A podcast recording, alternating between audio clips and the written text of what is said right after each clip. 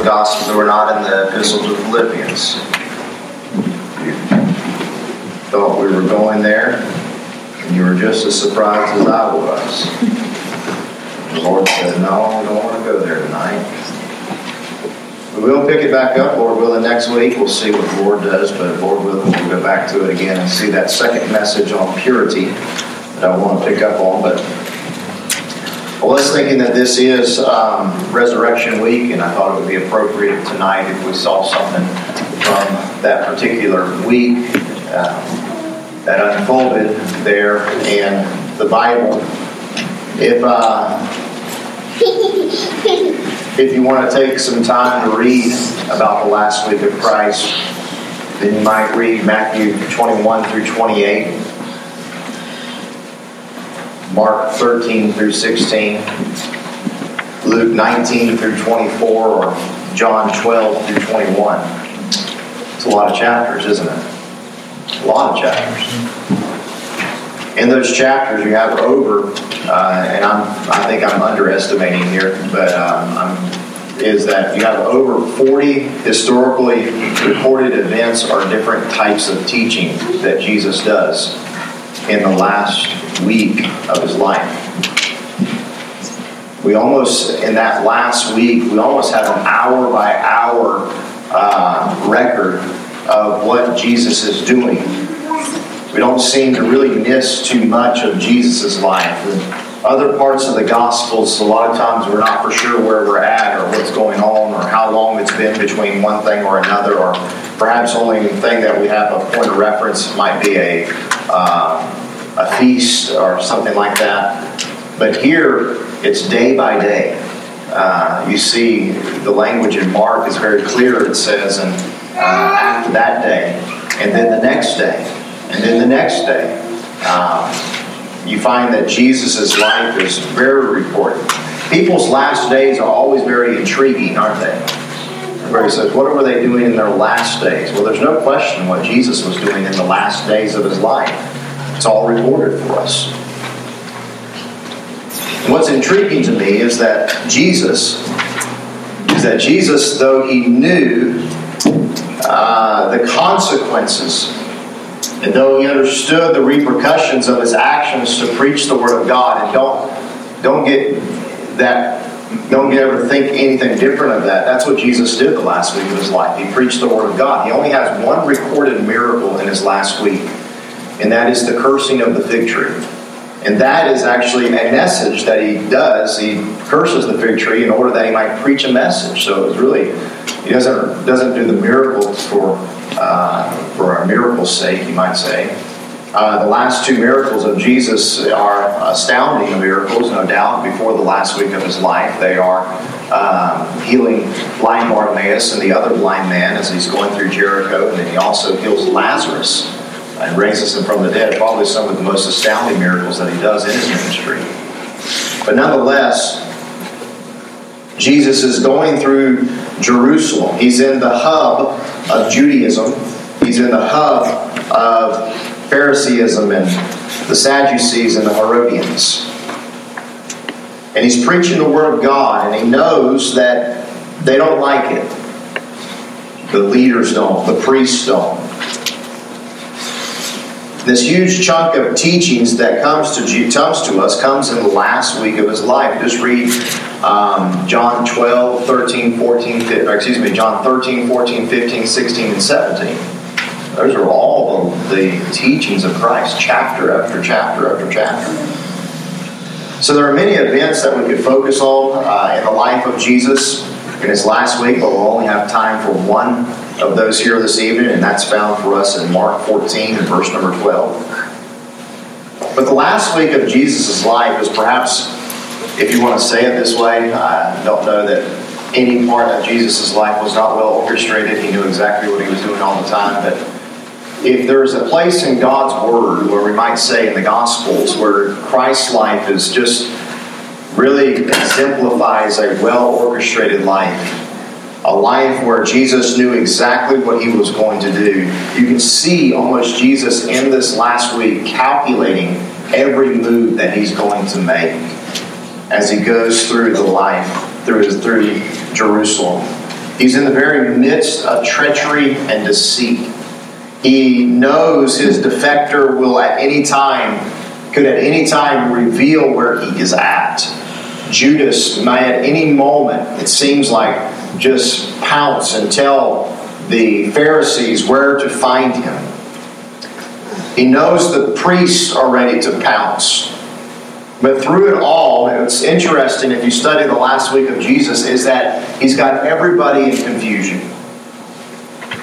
I mean, even the even whenever the Pharisees come to him and question him, uh, he confuses them. They think that they're going to be able to give him a, a question that he's not able to answer, and uh, he answers right away. No, there's not even a fault with it. It's just boom, right? They're not even a sigh. He answers the questions and he confuses them. They don't understand what he's doing. And through all of the last week of Jesus' life, and this is the story that we're going to highlight tonight, is uh, of Jesus getting ready for the Passover and seeing this and, and telling his two disciples to go find a room to make ready for that Passover. It's in this particular story tonight that I think really just kind of exemplifies the last week of Jesus. Is that Jesus, in the last week of his life, and really throughout all of his life, and even in his death, Jesus is in complete control. Complete control. Even when it looks like he's not in control, he's in complete control.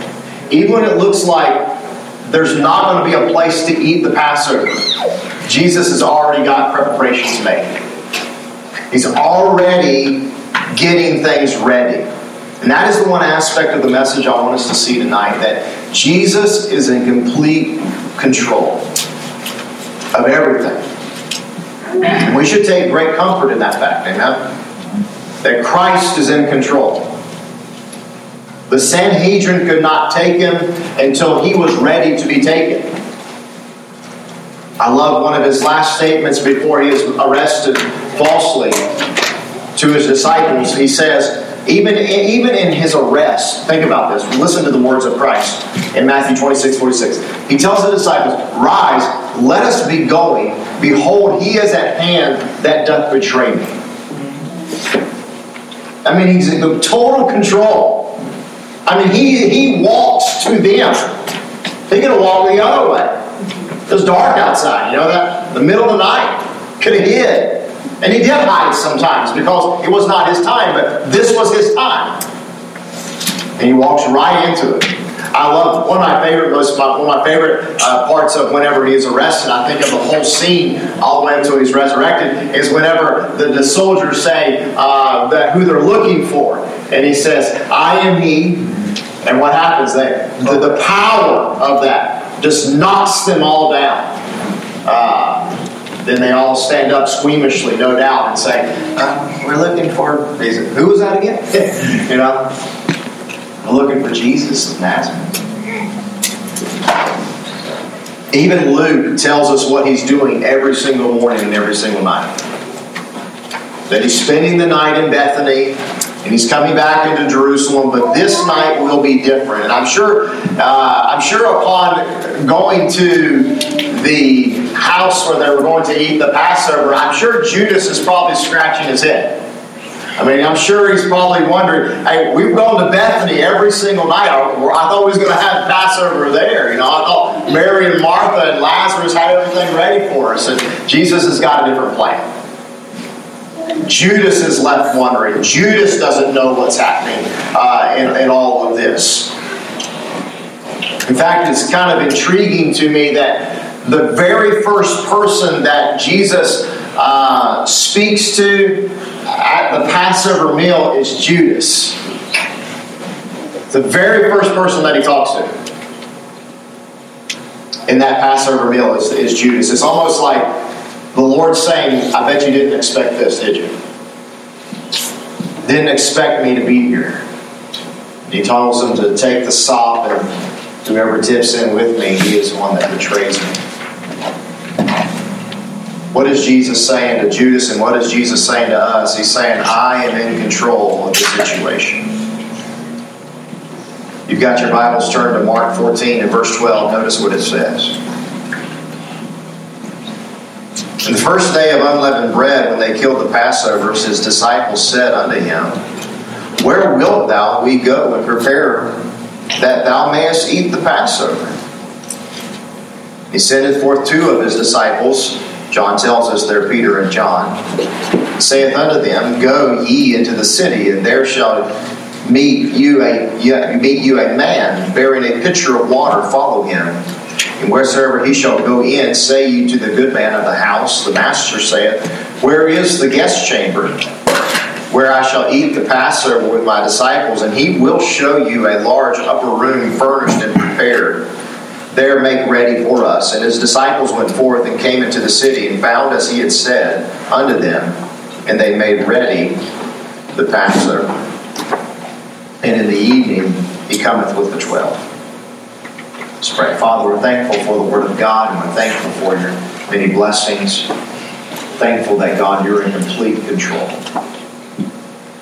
Your whole life, you were, but Lord, this last week of your life, God, is just a prime example of that. Every moment, every turn, every question, you were ready to answer. Even in your death and in your resurrection, God, you're in complete control, and I thank you. Lord. May we see that, or may we be helped in this for your glory and honor. In Christ's name, amen. If we're going to see that Jesus is in complete control of our life and situations, I think there's just a few things I want to show you tonight. Three of them is that number one, we see we see a prayer of hesitation. We see a prayer or a petition of hesitation.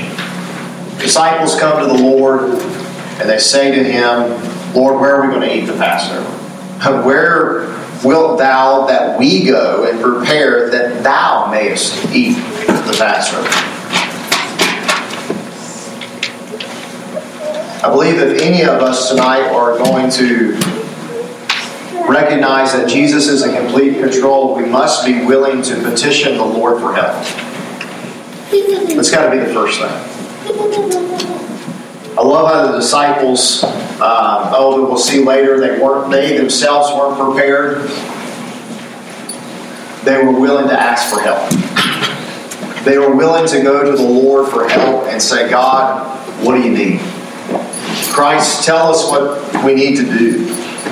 And Jesus instructs these two trustworthy men, John and Peter, into going to the city and to prepare the Passover meal for them.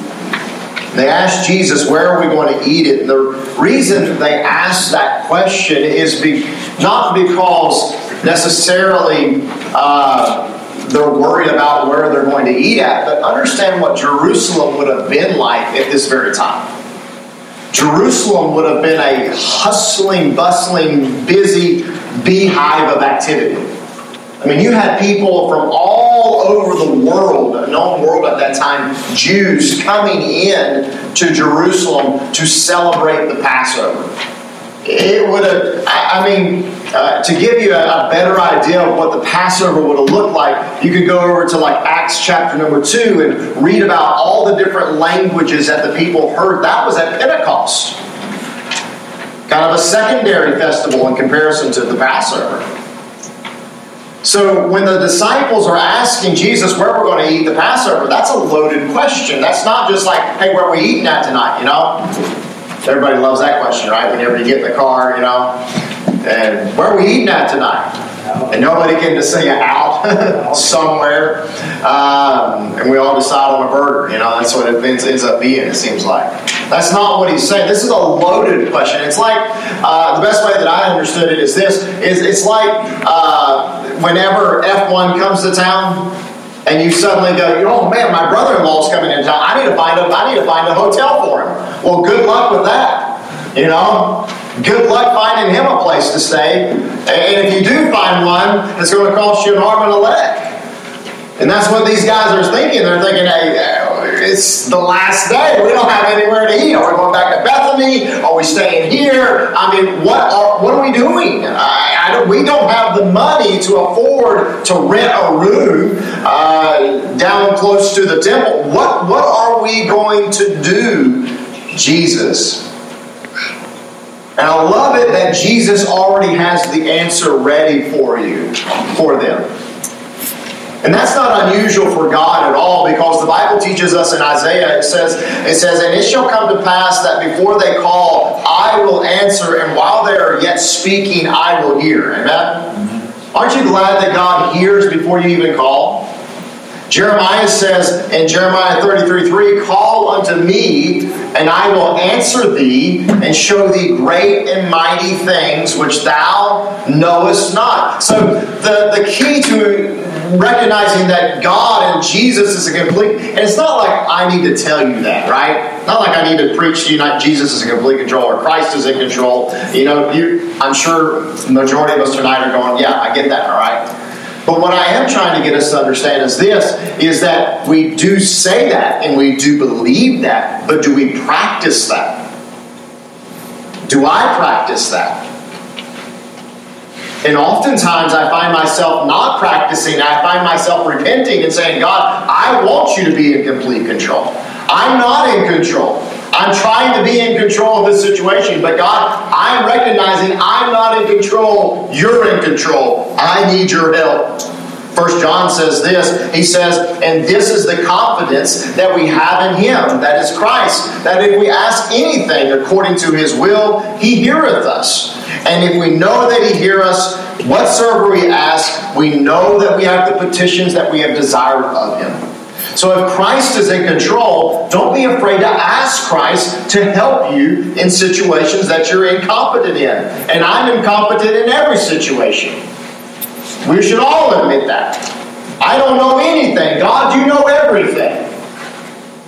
Jesus is in total control. The last week of Jesus' life, I mean, if you read it, I mean, I was trying to work out the days this week.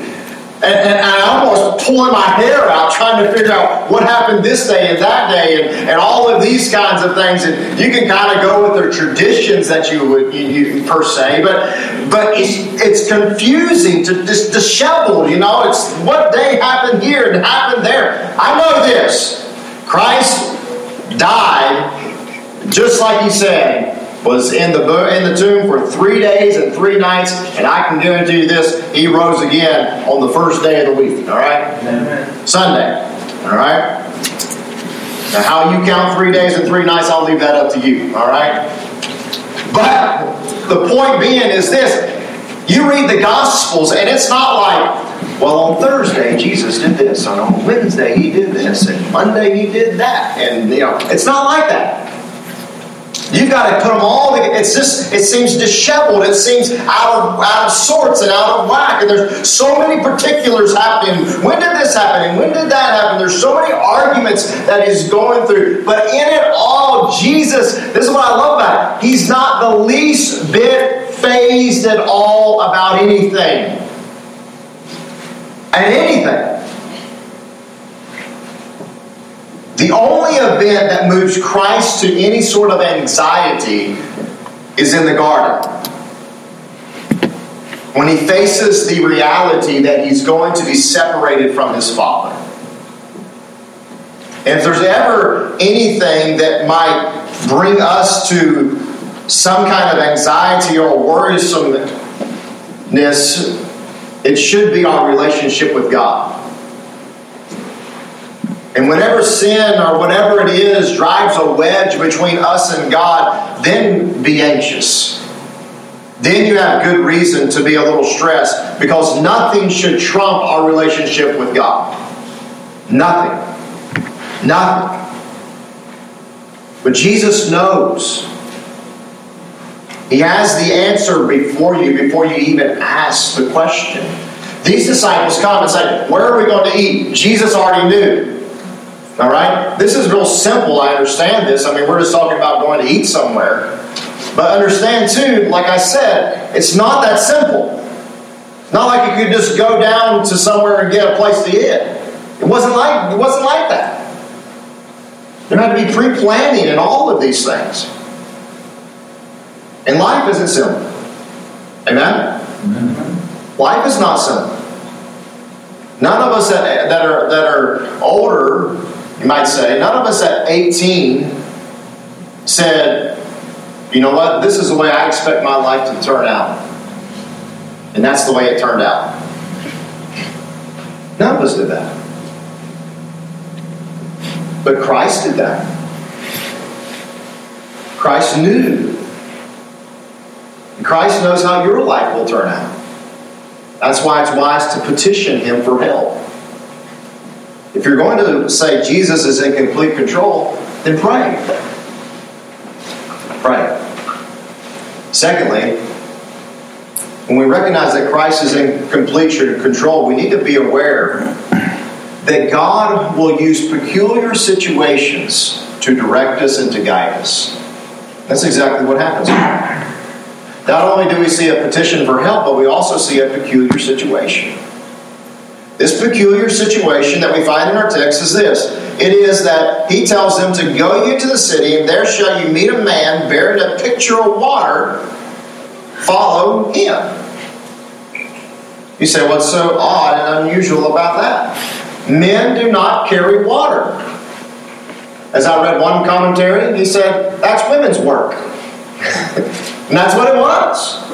In those days in the Middle East, that was women's work. All you have to do is turn your Bibles back to the book of Genesis and other places, and what do you find? You find that um, you, you, find Rebecca there. She was the one doing the doing the water work. You find uh, there the woman at the well doing the work of the water. Men don't carry water. We must trust God that whatever answer or event that follows your petition, that you will believe that God is under control. You say it's unusual, that's strange, that's weird. I know. God answers in strange and unusual ways, doesn't He? He has mysterious ways, ways that we don't understand. For men, for Peter and John, I'm sure they left that discussion with Jesus scratching their head saying, A guy carrying a pitcher of water on his head? That don't happen. Women carry pitchers of water on their head. Men put pitchers, men put water in animal skins and load them up on their camels or maybe load them up in their carts. They don't carry them on their head. That's women's work. That's not man's work. We're not going to find a guy with a. Let's go. Let's go do it. And God may, and God oftentimes reveals His will to you in an unusual and particular way. Nearly every single question that Jesus uh, gives an answer to uh, in the Word of, in His teachings, every single every every single one of those answers are answers that you do not expect. Um, should we pay taxes? What does He say? Give me a coin. Right? I mean, you know, nobody, nobody had, nobody had the coin ready, right? Somebody had to dig it around in their pocket. You know, there was some lady with a purse. You know, she got it out finally and said she she gave it to, to Jesus. Whose image and superscription is on this? Caesar's. Render unto Caesar what is Caesar's, and unto God the things that are God's. The image is, is Caesar on here. Give it to him. But give yourself to God because the image of God rests upon you. Nobody expected that answer. Nobody. Nobody whatsoever. I love the, the, the, the time whenever the Sadducees come and they talk about this woman that got, gets married to one brother, then another brother, then another. There's this long, complex story about this one woman marrying seven brothers. And Jesus just looks right at him and says, You do err not knowing the scriptures. I mean, he doesn't even he doesn't even uh, try to tickle their fancies at all. He just looks right at them and says, You guys don't know the Bible. People aren't given to marriage in heaven. They're as the angels. Don't you know this? I mean, Jesus never, he never, Jesus, who is God, does things differently. Uh, he gives a sign to Peter and John of a man carrying a pitcher on his head. He gives to Moses a rod and says, Go lead my people. And if you got any problems, throw it down on the ground and it'll turn into a snake.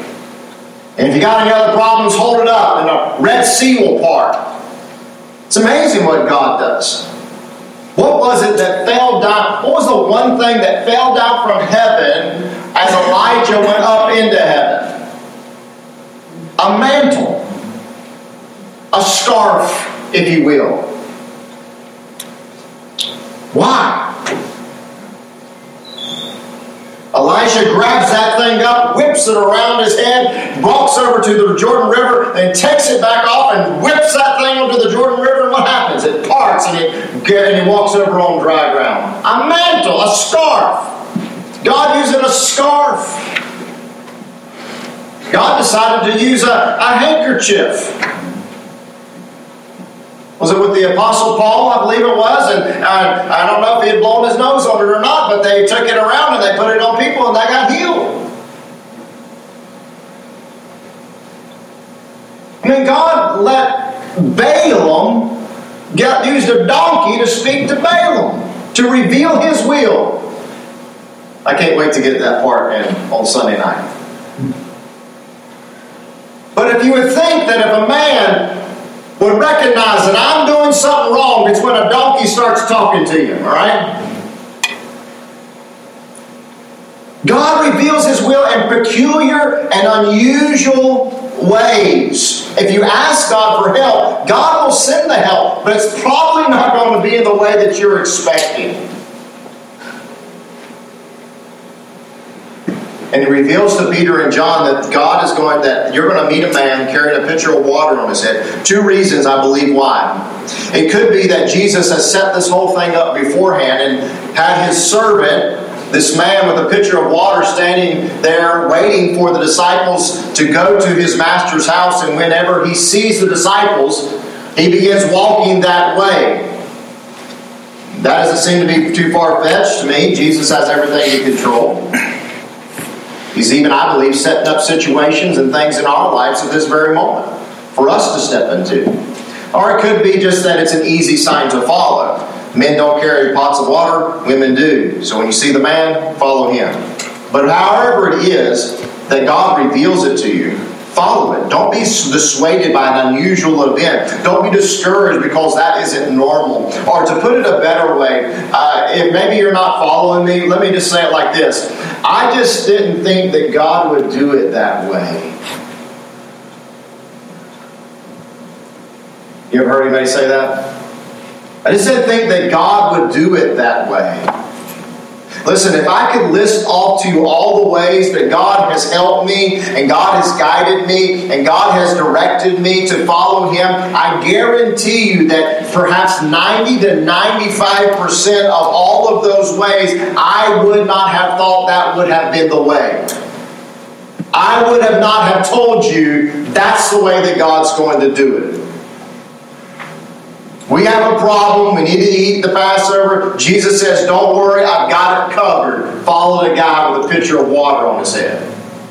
God works in peculiar ways, in unusual ways, mysterious ways. And then finally, we see a prepared helper. Be understanding and don't worry about the situation at hand. Listen, God is already preparing people to help you. This is seen all throughout the scriptures. But in our case tonight, we see in verse 14, it says, And wheresoever you shall he shall go in, the servant, say ye to the good man of the house, the master saith, Where is the guest chamber? Where I shall eat the Passover with my disciples, and he will show you a large upper room furnished and prepare there make ready for us.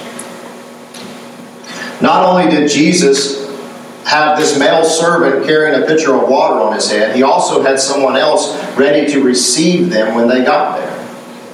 This is what makes me believe that Jesus actually set the situation up beforehand. I never considered this really before, and before I studied this out, I always just kind of thought that this story was just kind of a coincidence, if you will. You know, Jesus tells them, go see this guy. It's a coincidence they meet the guy. It's a coincidence that this guy's got this room ready, and, and it's all kind of just going to work out by coincidence. But really, when you read over the story, what we're going to see here in just a second, there's just too many details. Not that God doesn't work, not that God can work out the details if He doesn't want to, But notice this whole uh, this whole timing. Number one, you have the servant with the water on his head. You have the timing of the event. You have the exact timing that the servant is going to be there whenever the disciples show up into town. All right? You have the good man of the house showing the disciples where the room is at just by them saying, The master hath need of the place. But all of those things might not move me to believe this was prepared, but pre planned. But verse 15 and he will show you a large upper room, furnished and prepared. You don't get a room ready for Passover. You know how you get ready for Passover, folks? It ain't like inviting the Joneses over, okay? You clean from top to bottom. You make sure there's not one bit of leaven in that whole entire room. This room was ready in advance. You don't get a room this big ready in 15 minutes. Jesus already had the thing worked out. The room was ready. Everything was already prepared. They had all the necessary items the plates, the cups, the spoons. I know that the food wasn't ready. G. Peter and John are going to take care of that. That's part of their mission. But the whole thing is ready to go which makes me re-examine the last thing that Peter said to Peter to the last thing that Jesus said to Peter and John. He says to them, "Say to the good man of the house, the master of the house, the master saith, Where is the guest chamber? This man knew they were coming. He was prepared. He was prepared. Peter and John were prepared, but Jesus and this, I'll call him a secret disciple, he was ready.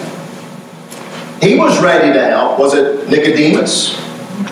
Joseph of Arimathea? I don't know. It doesn't matter who it is. And you and I are not going to know who God is going, how God how who God is going to use in particular situations to help us in our lives. We aren't prepared oftentimes for the problems that come up. We don't even know the problems that are going to come up. But God is going to prepare people to help us. That's all a part of recognizing that Jesus is in control, that Christ is in control. Pray and ask God for help. Number one, realize that sometimes and many times, and probably most of the times, that it's going to be done in a peculiar and unusual way. Don't let that dissuade you. Don't let that make you doubt. And then, thirdly, see this and have faith that God is going to use somebody else to help you. He's going to prepare other people. When Paul was blind, he prepared an Ananias. When David was defeated, he sent down a Barzillai with all the raisins and figs and cakes. When Moses was tired, he gave him an Aaron and a Hur to hold up his hands. When Naomi was discouraged, he sent to her a Ruth. When Isaac was discouraged and hurt for his mama's death, he gave and prepared for him a Rebekah. Hezekiah was sick to the point of death, and he sent a prophet named Isaiah. And sometimes God is going to send somebody in your life to help you. You don't see them right now. You don't even know they exist, okay? You don't even know where they're at. But I can tell you this by the Word of God and by the example and the testimony of God's holy Word that God is preparing other people to help you and to help me. That's all part of recognizing that God's in control. That God is in this, God's working these things out. I'm not in control, God's in control. Christ is in control. He might even prepare something else. You remember what he did with Jonah? Four things. It says he prepared a fish, he prepared a gourd, he prepared a worm, and he prepared a vehement Vietnamese wind. Those were things of judgment. God might have to prepare a thing of judgment for us. I'm not getting into that tonight, but I'm just letting you know it might not be a person, it might be a thing or a what. But whatever it is, or whoever it is, or however it is, God is preparing things for your help and benefit. And I've seen God, and, and, and, all of you that are believers here long enough know this, that you've seen God use people in your life that you had no idea that they were going to be used in your life. Five years ago, you never would have thought that God would have brought that person into your life. That God would have given you that person, allowed you to meet that person, allowed you to marry that person, you know?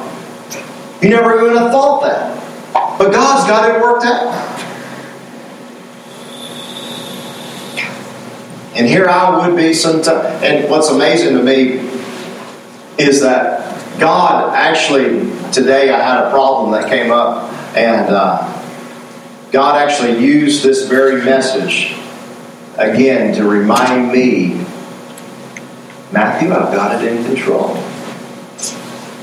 No reason to get mad or frustrated or angry or upset or anything like that. I was just talking to somebody before. I said, John, this, this is one of them days, you know.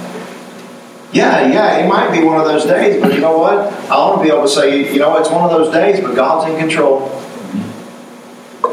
God's in control. I'm trusting Him. He's going to send somebody around to help. I'm not worried about it. He's going to he's going to direct. He's going to allow some unusual situation to come up that isn't able to be explained any anything else than to say, "Well, that's a God thing. That's the Lord. God did that." The last week on earth for Jesus is filled with constant twists and turns, but he was ready for every one of them. Even his own life, nobody could take from him. He was in complete control. John 10 17 says, Therefore doth my Father love me, because I lay down my life, that I might take it again. No man taketh it from me. No man taketh it from me. But I lay it down of myself. I have power to lay it down. I have power to take it again. That statement alone proves that Jesus is God. For none of us are in complete control of our destiny. None of us are in control of our death. And certainly, none of us are in control of our resurrection. That's God. But Jesus was in complete control over his death and over his life. And if that's true about himself, how much more is it true of you and of me? Be willing. Be willing to petition and pray and ask God for help. Be aware He's going to use peculiar and unusual situations to guide you and to direct you.